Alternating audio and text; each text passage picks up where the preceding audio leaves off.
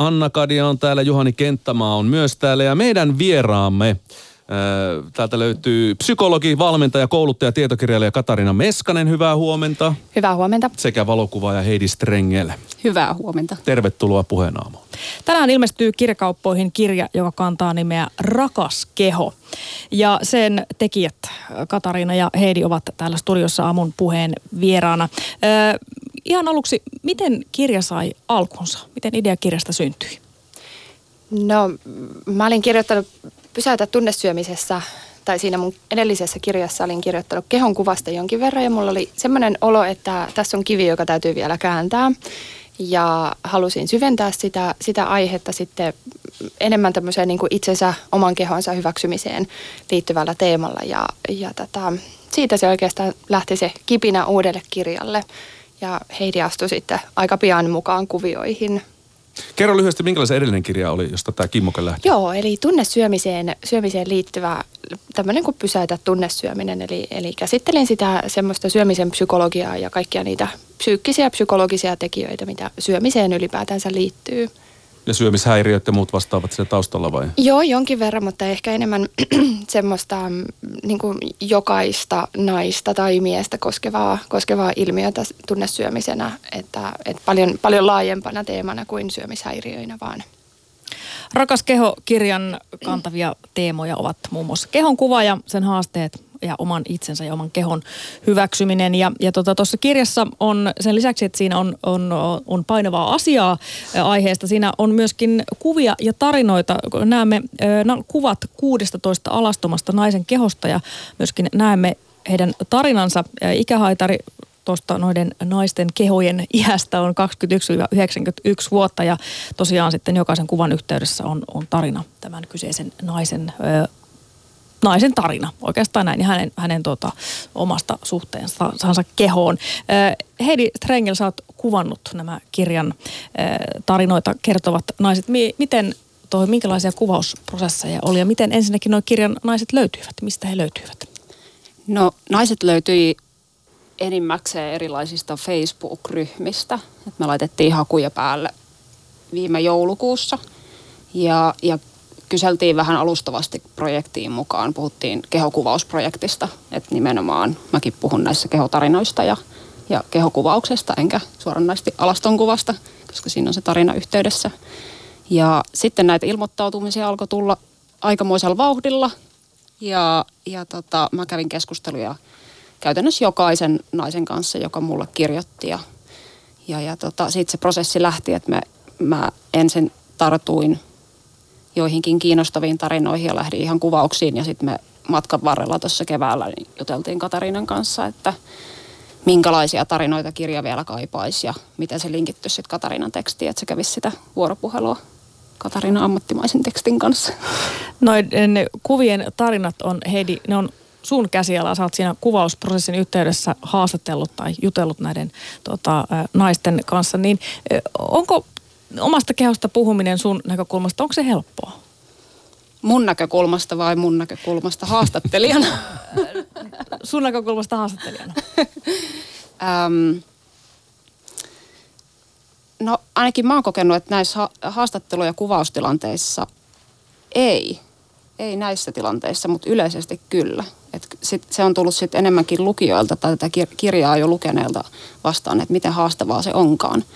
Mutta jotenkin näissä kuvaustilanteissa mä aina aloitan, aloitan sen kohtaamisen haastattelulla tai enemmänkin mä kutsun sitä semmoiksi vapaaksi juttutuokioksi, että nyt, nyt voidaan puhua kaikesta ja editoidaan sitten jälkikäteen, että mikä on tärkeää, että siinä syntyy se luottamus ja mäkin tutustun siihen tarinaan vielä paremmin.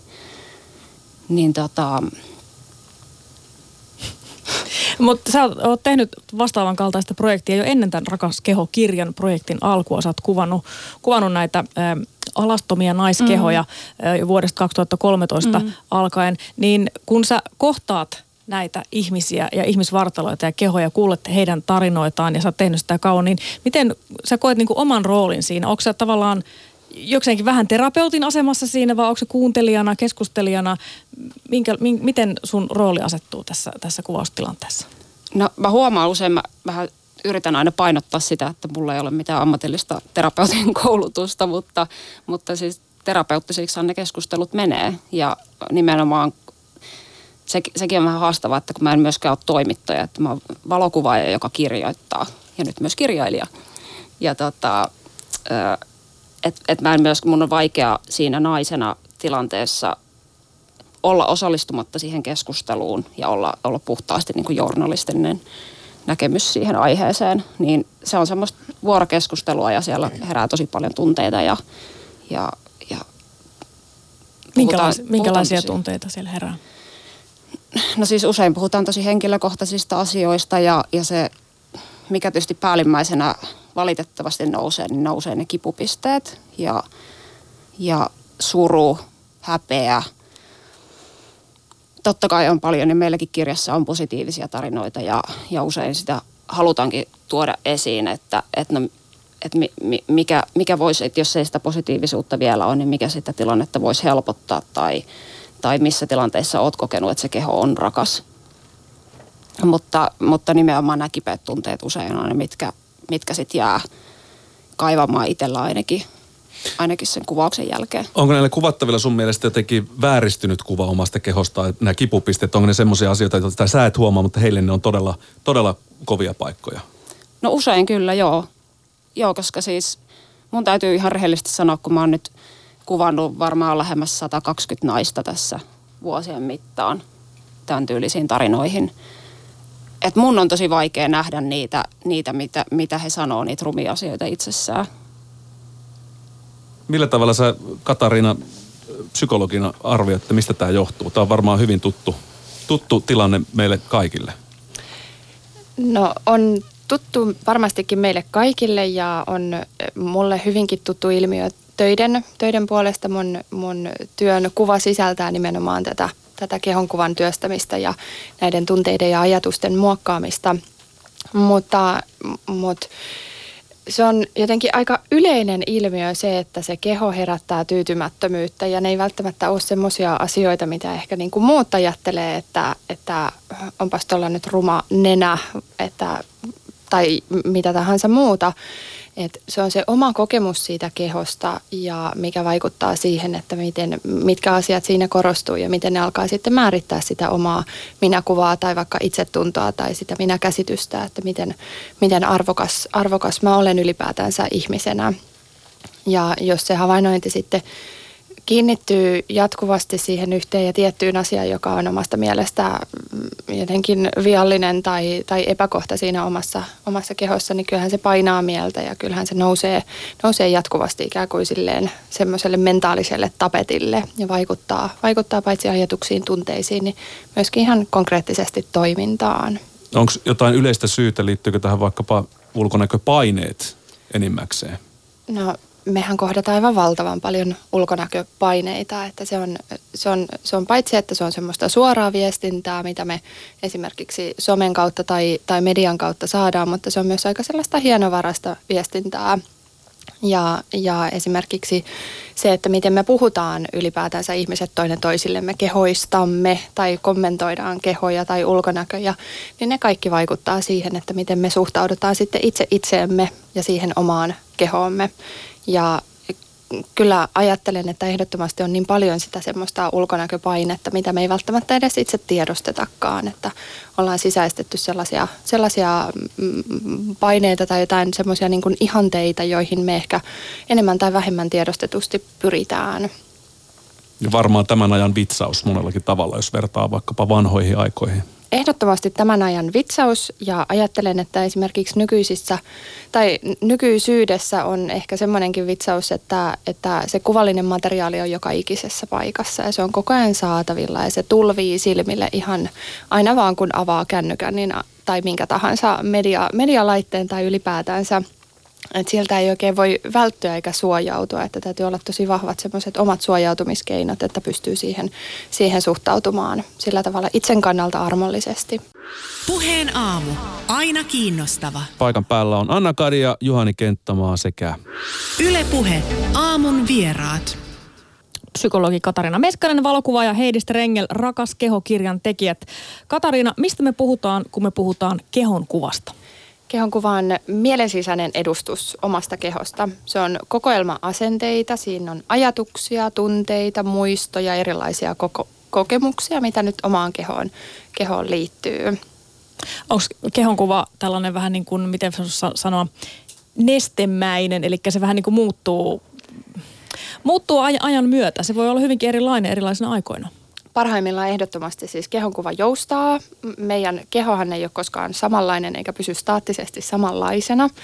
Elämän, elämän myötä kehossakin tapahtuu muutoksia ja semmoinen dynaaminen joustava kehonkuva muuttuu ja mukautuu sen, sen ulkoisen kehon mukaan ja ei oikeastaan mahdollistakaan säilyttää aina ihan tasan samaa suhdetta siihen omaan kehoonsa. Että niin paljon kuitenkin me vastaan, meidän vastaan tulee erilaisia kokemuksia elämässä, että, että siinä kehon, kehon kuvalta kyllä kysytään joustavuutta ja semmoista tiettyä dynaamisuutta. Miten tätä joustavuutta ja dynaamisuutta pystyy parhaiten ruokkia? Koska tiedän paljon ihmisiä, jotka ovat aivan paiseessa siitä, että ensimmäinen harmaa partakarva tai hius on tullut tai jotain muuta vastaavaa, että nyt on meno vaan alaspäin. Hyvä kysymys. Tota, ajattelen, ajattelen, että tosi tärkeää olisi olisi pohtia sitä, että kuinka paljon se oma ulkonäkö merkitsee itselle. Että mitä sitten, jos tulee niitä harmaita partakarvoja tai, tai harmaita hiuksia tai, tai ryppyjä juonteita, mit, mitä sitten, mit, mitä ne kertoo? Nehän kertoo vain siitä, että on eletty sitä elämää ja on kuljettu kilometrejä. Mm, potkukelkan Et, jälkiä. Niin. Erä, eräskin ystäväni sanoi, että ne on niinku semmoisen elämän kokemukseen liittyviä juttuja. Juuri näin, ja voisiko niitä ihan arvostaa sellaisinaan, että sen sijaan, että ne olisi jotenkin aivan kauhistuttavia iän merkkejä, niin, niin mitäs jos ne olisikin semmoisia, että hei mahtavaa, ja tästä on hyviä esimerkkejä. Itse asiassa tässä puhuttiin viime viikolla äh, meidän kollegamme Alina Kulo äh, tota John Travoltaa hehkutti, että parhaimman näköinen kuin ikinä. Mies on 60 kuitenkin ja jotenkin se, häntä nämä uurteet viehättivät tässä charmikkuudessa ja kaikkea. Tietenkin vähän vaikea lähteä vertaamaan jotain Hollywood-näyttelijä hänen hapitustaan, että siellä on varmaan aika moni työryhmä takana, että pidetään tämä tyyli kunnossa, mutta joka tapauksessa. Hmm, se on, mä oon huomannut, että useimmiten miehille se vanheneminen sallitaan aika paljon, mm, paljon helpommin kuin meille naisille, että miehet paraneen vanhetessaan, mutta naisten tulee säilyä samanlaisina, että naisissa arvostetaan sitä säilyvyyttä niin enemmän. Onko tämä kehopuhe tai tämmöinen kehotietoisuuspuhe niin sukupuolittunutta teidän mielestä? Ja jos on, niin millä tavalla? Naiset varmaan ehkä puhuu enemmän ainakin siihen kehoon liittyvästä tyytymättömyydestä. Miehille se on ehkä vähän enemmän tabu, tabu puhua tästä aiheesta, että miehet, miehet avautuu jos jotain, niin ehkä siellä saunan lauteilla, jos silloinkaan. Että se ei ole sosiaalisesti suotavaa olla epävarma omasta kehostaan miehille.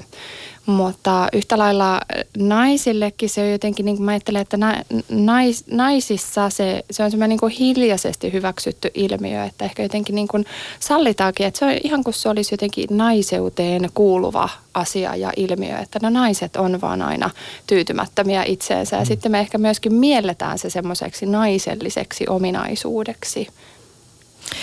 Ö, Katarina, näin kirjoitat kirjassa synnymme rakastamaan itseämme, harva meistä kuitenkaan onnistuu säilyttämään elämän mittaisen rakkaussuhteen itseensä ja kehonsa. Niin mihin se rakkaus katoaa ja milloin? No voi että, sitä mä oon kanssa miettinyt itsekin, että mihin se katoaa ja se on sääli, että se katoaa, hitsit vieköön.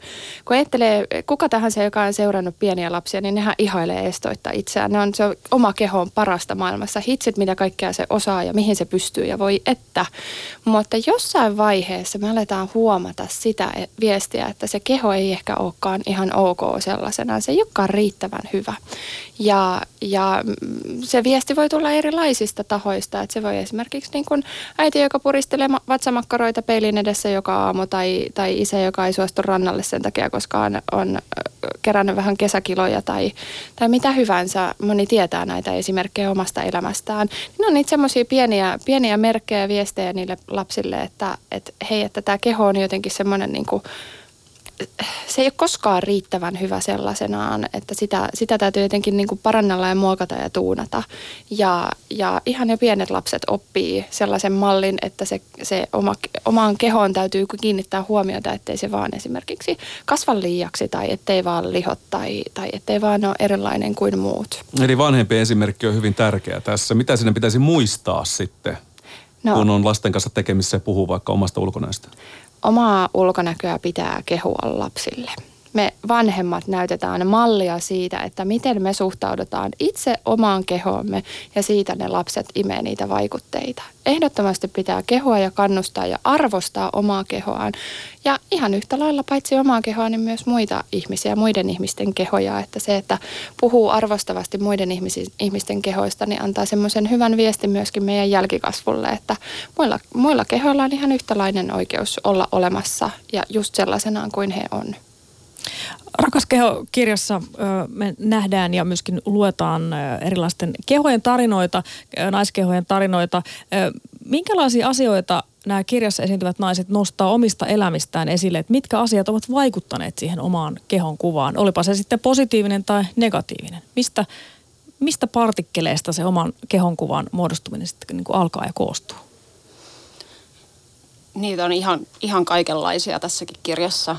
Ähm, ne voi liittyä siihen nuorena naisena olemiseen, äityyteen, vanhenemiseen ja ihan teini-iästä lähtien. Ähm, oikeastaan mikä tahansa, mitä tahansa elämässä on tapahtunut, niin se on voitu kohdistaa siihen kehoon, hyvä tai huono. Katariina, mistä, mistä asioista sä näet, että mitkä on jotenkin ne avainelementit, mistä ne aakkoset, mistä kaikki alkaa, mitkä asiat siihen niin kuin vaikuttaa kaikista eniten meidän elämien aikana? Siihen kehon kuvan kehon muodostumiseen ja siihen, että muodostuuko se esimerkiksi positiiviseksi vai negatiiviseksi. No mä ajattelen, että sellaiset isot elämän mullistukset, on useimmiten semmoisia paikkoja, joilla myöskin kehonkuva muuttuu. On ne sitten positiivisia tai negatiivisia mullistuksia, niin niillä on tietenkin iso vaikutus, että tuleeko siitä, mennäänkö plussan puolelle vai, vai enemmän sinne, sinne miinuksen puolelle. Ja, ja ö, tutkimusten mukaan tiedetään, että jos on, on kovin negatiivinen kehonkuva, niin sehän ei varsinaisesti muutu siitä yhtään miksikään, ellei sitä työstä. Eli kehonkuva tuppaa säilymään pitkin, pitkin matkaa, kutakuinkin samanlaisena, mutta vaikka olisi kuinka, kuinka pakkasen puolella se oma suhde, niin, niin sitä voi työstää paremmaksi. Ja siinä nimenomaan se semmoinen niin psyykkinen, se henkisen puolen työskentely ennemmin kuin se, se kehon kurittaminen ja kehon muokkaaminen. Että, että monethan ikään kuin ratkaisee näitä kehon kuvan, kuvaan liittyviä ongelmia sen kehon kautta, että he yrittää ostaa sitä parempaa hyväksyntää sillä, että he vaikka nyt laihduttaa tai diettaa tai treenaa ihan hulluna tai, tai, tai muokkaa sitä kehoaan sellaiseksi, että se jotenkin ulkoisesti istuisi paremmin niihin omiin ihanteisiinsa. Meillä on puheenaamussa vieraana rakas kehokirjan tekijät, psykologi Katarina Meskanen ja valokuvaaja Heidi Strengel. Kirja keskittyy naisvartaloon, naisen kehoon. Onko tämä tyytymättömyys oma, omaa kehoa kohtaan, sanoit tuossa Katarina vähän aikaa sitten, se on yleisempää naisilla, mutta onko tämmöinen ylipäätään jotenkin kehosta puhuminen, se kehopuhe yleensä, olipa sitten negatiivista tai positiivista, niin onko se helpompaa naisille kuitenkin kuin miehille? Jos puhutaan vaikkapa esimerkiksi oman kehon kehumisesta tai vaikkapa, vaikkapa ystävän kehon kehumisesta? Tätä, me aika paljon kehutaan toinen toistemme ulkonäköä, mutta, mutta myöskin siinä toisessa, toisessa ikään kuin mielessä, että ei aina ihan niin kehuta, vaan haukutaan toistemme ulkonäköä.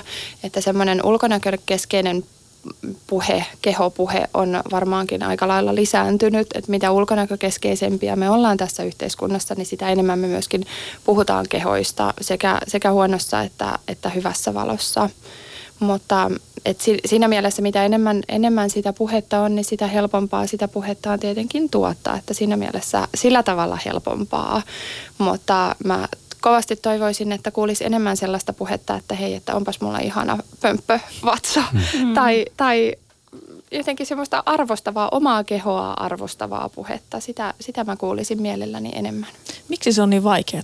Mikä siinä, mikä siinä on? Onko se jopa vähän niin kuin tabu meidän yhteiskunnassa? On se varmaan, varmaan tabu. Sitä jotenkin vierastetaan aika paljon. Se on jollain tavalla oma hyväistä tai katsotaan, että onpas ylpeä tyyppi tai, tai jotenkin ei, ei se oikein niin kuin sosiaalisesti soveltuvaa kehua omaa kehoaan. Että on paljon suotavampaa haukkua sitä omaa kehoa ja jotenkin yhtyä siihen yhteiseen keskusteluun siitä laihduttamisesta tai kesäkampanjoista tai kiloista tai, tai mistä tahansa kuntokuureista. Että ihan kun se keho olisi semmoinen niin kaikkien yhteinen toimenpiteiden kohde. Mitä jos tähän suhtautu sillä tavalla, että ei huomattaisi, ei puhuisi ulkonäöstä yhtään mitään, ei positiivista, ei negatiivista, koska aika monessa paikkaa, jossa on niin sanottuja safe space, eli tiloja, joka on kaikille mahdollisimman aloin, niin avoin, siellä on tiettyjä sääntöjä. Yksi on semmoinen, että älä huomauta, älä puhu mitään toisen ulkonäöstä – ja sillä tavalla tavallaan tämmöinen jonkunlainen ulkonäkökeskeisyys myöskin katoaa. Uskotteko te tällaiseen, että, että voisi myöskin olla vähemmän puhetta yksinkertaisesti ulkonäöstä? Mitä mieltä esimerkiksi Heidi Strengel on tästä valokuvaaja? No ehkä sen sijaan, että puhuttaisiin ulkonäöstä, niin voisi nostaa esiin sen, että mihin se keho pystyy ja rohkaista sitä, sitä omaa kehon kuvaa sitä kautta, että Nostin 100 kiloa penkistä. Niin, niin. tai juoksin, juoksin 60 kilometriä näillä ihanilla isoilla reisilläni. Mahtavaa.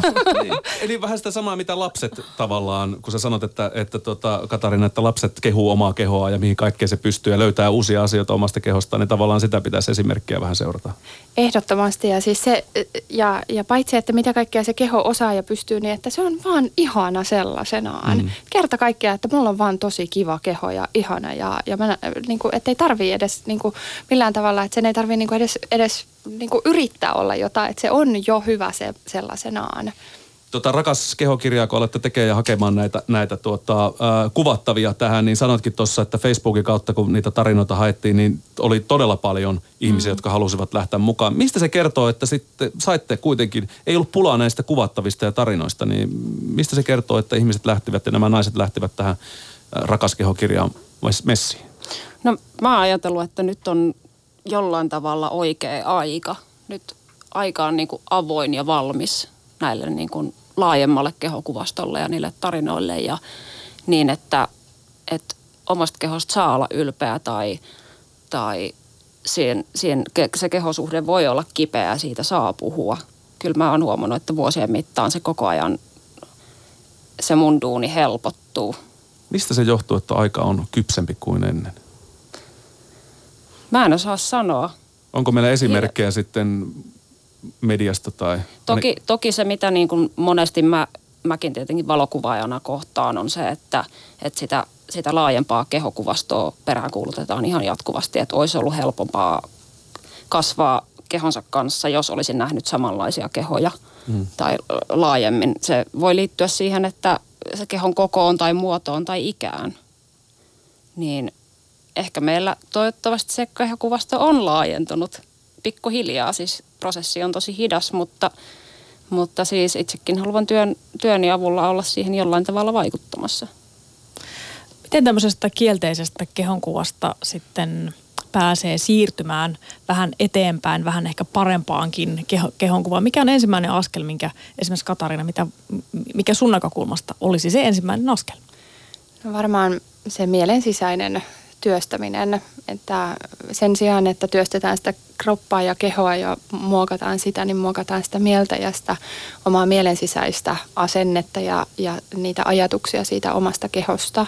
Ja, ja se, että voisi tunnustaa itselleen sen oman kehonsa arvon, että se on, on yhtä arvokas kuin kenen tahansa muun keho. Ja, ja ehkä, ehkä siitä mä lähtisin liikkeelle ihan ensimmäiseksi. Vasta sitten ikään kuin monesti se tunne, tunne seuraa toimintaa, eli sitten miten, miten sitä voisi sitä omaa arvostustaan osoittaa käytännön konkreettisin teoin, mikä olisi pienin askel tänään, mitä mä voisin tehdä mun oman kehon hyväksi. Mikä se voisi olla se pienin, pienin askel ihan konkreettisesti? Kun katsoo itseään peiliin ja siellä onkin semmoinen vä- väsynyt pandakarhun näköinen aamutoimittaja, joka raahautuu viimeisillä voimillaan töihin, niin mitä, mitä mä voisin sille tyypille siellä peilissä sanoa? No ensinnäkin suhtautua armollisesti Ja voihan sen, totta kai voi todeta, että okei, että nyt on vähän silmät pussilla, mutta se ei tarkoita mitään sen enempää muuta kuin, että on silmät pussilla ja oot nukkunut huonosti tai herännyt liian ajoissa. että ei sen tarvi merkitä yhtään mitään sen enempää. Että se on vain yksi ominaisuus, se on vain se meidän ulkoinen kuori on vain yksi asia siitä kaikesta, mitä kaikkea muuta me ollaan. No kun ajattelee, että ei kaikille varmaan toimi se, että kun muut ympärille puhuu, että kuinka ihania me ollaan ja meidän kehomme, niin ei välttämättä lämmitä yhtään, jos itse ei ole todellakaan sinut sen oman kehon kanssa. Niin millä tavalla tämä teidän kirja Rakas keho nyt auttaa niitä ihmisiä, joilla on pulmia oman kehokuvansa kanssa? Kun katsoo niitä kuvia ja lukee niitä tarinoita, niin miten te ajattelitte, että tämä avaisi jotain portteja? Mihin suuntaan? No ainakin mun osalta, siis tarinoita lukiessa ja kuvia katsoessa, niin sieltä voi saada, saada jonkinlaista pientä ajatuksen jyvästä omaan elämään ja samaistua niihin naisten tarinoihin ja, ja ajatella, että se on ihan ok. Ja että se, mitä mä ajattelen, niin joku muukin saattaa kokea samalla tavoin. Eli tavallaan kun kuulee niitä oman kehon kipupisteitä ja huomaa, että mm. no eihän toi nyt ole mitenkään epänormaalin. Jakaa, sen, joo, niin jakaa, sit... jakaa se kokemus, että, että se, ei ole, se ei ole sen ihmeellisempää ja sitä voi työstää ja, ja joo. Miten te rohkaisitte ihmisiä keskustelemaan näistä kipupisteistä vaikka ihan läheisten ystävien tai avoimemmin? Mä ajattelen, että mitä enemmän meillä on puhetta, niin sitä helpommaksi se muuttuu. Kertoa myöskin näistä hankalista kehosuhteista ja hankalista tilanteista, mitä me kohdataan arkipäiväisessä elämässä. Ja, ja mun mielestä semmoinen semmoinen tietyllä tavalla, mä joskus sanoin, että se on semmoinen niin bumtsi bum asenne, että ei tässä mitään kaikki hyviä, että mulla on tosi ihana ja aivan mahtava keho ja mä näytän niin hyvältä, niin eihän se toimi, jos ei aidosti usko siihen. Eli ensin pitää kuitenkin opetella jollain tasolla sietämään sitä omaa kehoaan ja vasta sitten vähitellen tähdätä siihen, että voi tulla sinuiksi. Mm. Ja siinä, että kun opettelee sietämään sitä omaa kehoaan, niin voi olla tosiaankin hyödyksi tietää, että aika moni muukin kamppailee. Tälläkin mm. hetkellä tuhannet suomalaiset kamppailee oman kehonkuvansa kanssa. Että mä en todellakaan ole ainoa, jos mulla on niitä ongelmia. Mitä jos saa negatiivista palautetta oman kehon suhteen? Eräs kuulija lähettää meidän WhatsApp-numeroon 04016385 86 kysymyksen suoraan, että kuinka olisi hyvä suhtautua ulkopuolelta tulevaan kehon arvosteluun? Se tietenkin riippuu varmaan aika paljon siitä, että kuka se on, joka kommentoi, mutta mä yleensä torppaan heti, heti sellaiset. Mä, mä, en, mä en yleensä ota vastaan, vastaan mitään, mutta se on tietenkin hyvin vaikeaa sitten. Jos Millä on, tavalla sä torppaat? Mä sanon, että kiitos, mä en ota vastaan kommentteja mun ulkonäöstä se on aika semmoinen tyhjentävä vastaus. Siis en, en ota mm. myöskään positiivisia aina, mutta totta kai se on ihan hyväkin. Mutta, mutta haukkoja ei tarvitse kenenkään sietää. Ja mun mielestä on tärkeää puuttua siihen ajoissa ja sanoa suoraan, että, että toi, oli, toi tuntui musta pahalta. Älä sano noin enää. Mm, se on tosi surullista huomata, että jollakin naisella saattaa olla vuosikymmenten päästä joku yksi kommentti, mm. jota ei välttämättä olisi tarkoitettu huonoksi. Ja se on muokannut sitä kehon kuvaa onko se mitä läheisempi ihminen sen sanoo, niin onko mä, sillä vaikutusta? Mä oon kokenut, että se voi olla ihan kuka vaan. Et eh, enemmän siinä on sitten kyse myös siitä vastaanottajasta, että, mm. että miten sen asian käsittelee. Puheenaamussa Katariina Meskanen, Heidi Strengillä Rakas keho, kirjan tekijät. Kirja löytyy tästä päivästä alkaen kirjakaupoista. Kiitos, kun ehditte meille puheenaamuun vieraksi. Kiitos paljon. Kiitos paljon.